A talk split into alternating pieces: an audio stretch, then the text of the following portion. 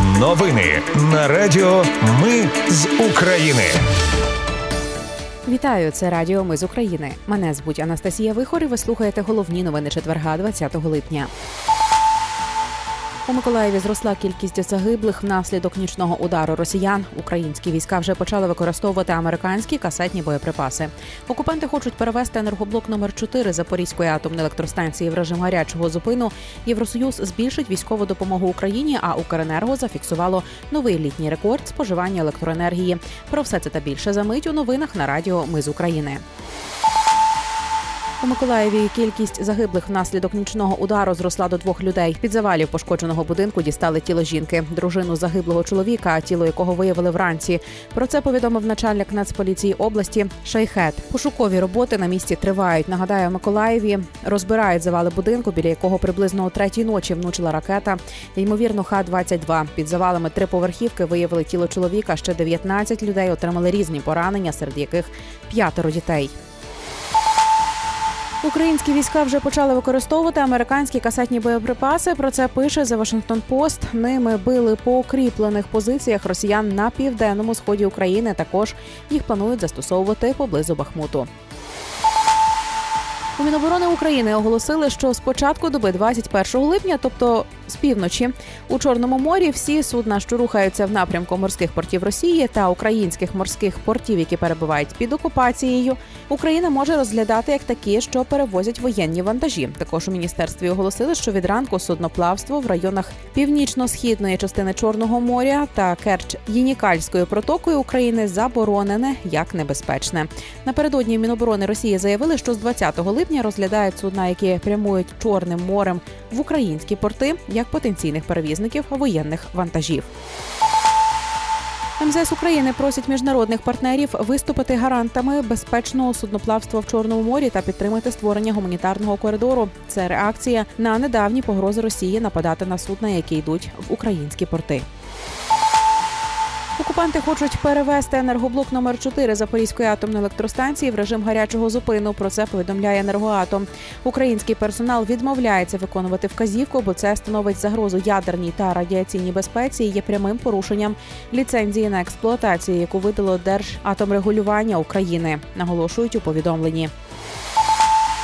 Журналіста Уніан Дмитра Хілюка, якого викрили окупанти на Київщині 26 лютого 2022 року, відправили до колонії в Росію. Про це повідомила міжнародна організація Репортери без кордонів. Як зазначає видання до травня 2023 року, Хілюк перебував у СІЗО номер 2 у Новозибківі, після якого переведений до Володимирської області. Звідти журналіст зміг відправити своїй сім'ї повідомлення: Я здоровий, всіх люблю. Передайте Уніан, що я у в'язниці.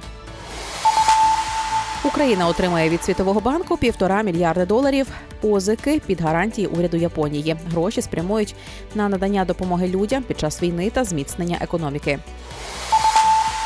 Євросоюз збільшить військову допомогу Україні у відповідь на обстріл Одеси. Про це повідомив верховний представник Європейського союзу з питань закордонних справ і політики безпеки Жозеп Борель. За його словами, щоб захистити Україну, є лише одне рішення посилити військову допомогу. Якщо Україну бомблять, євросоюз має надати більше систем протиповітряної оборони. Якщо росіяни використовують дрони, то євросоюз має надати засоби, щоб знищувати ці дрони. Масивні атаки, що відбуваються протягом цих трьох ночей, вимагають від євросоюзу рішучої відповіді зазначив Борель.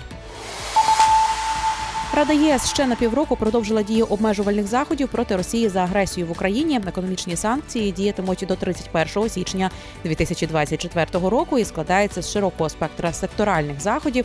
Це заборона на торгівлю, фінанси, технології, товари подвійного призначення. Йдеться повідомлені на сайті Євросоюзу. Також під дію обмежень потрапляє промисловість, транспорт, предмети розкоші, сотні людей, чиновників, пропагандистів, компаній та організацій.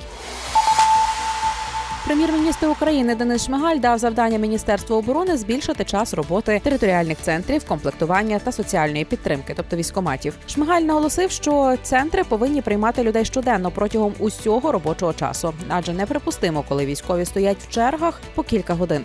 Нещодавно міністр оборони Олексій Резніков заявив, що в Україні планують змінювати роботу військоматів. Зокрема, вони можуть перетворитись на сучасні центри надання адміністративних послуг, тобто ЦНАПи.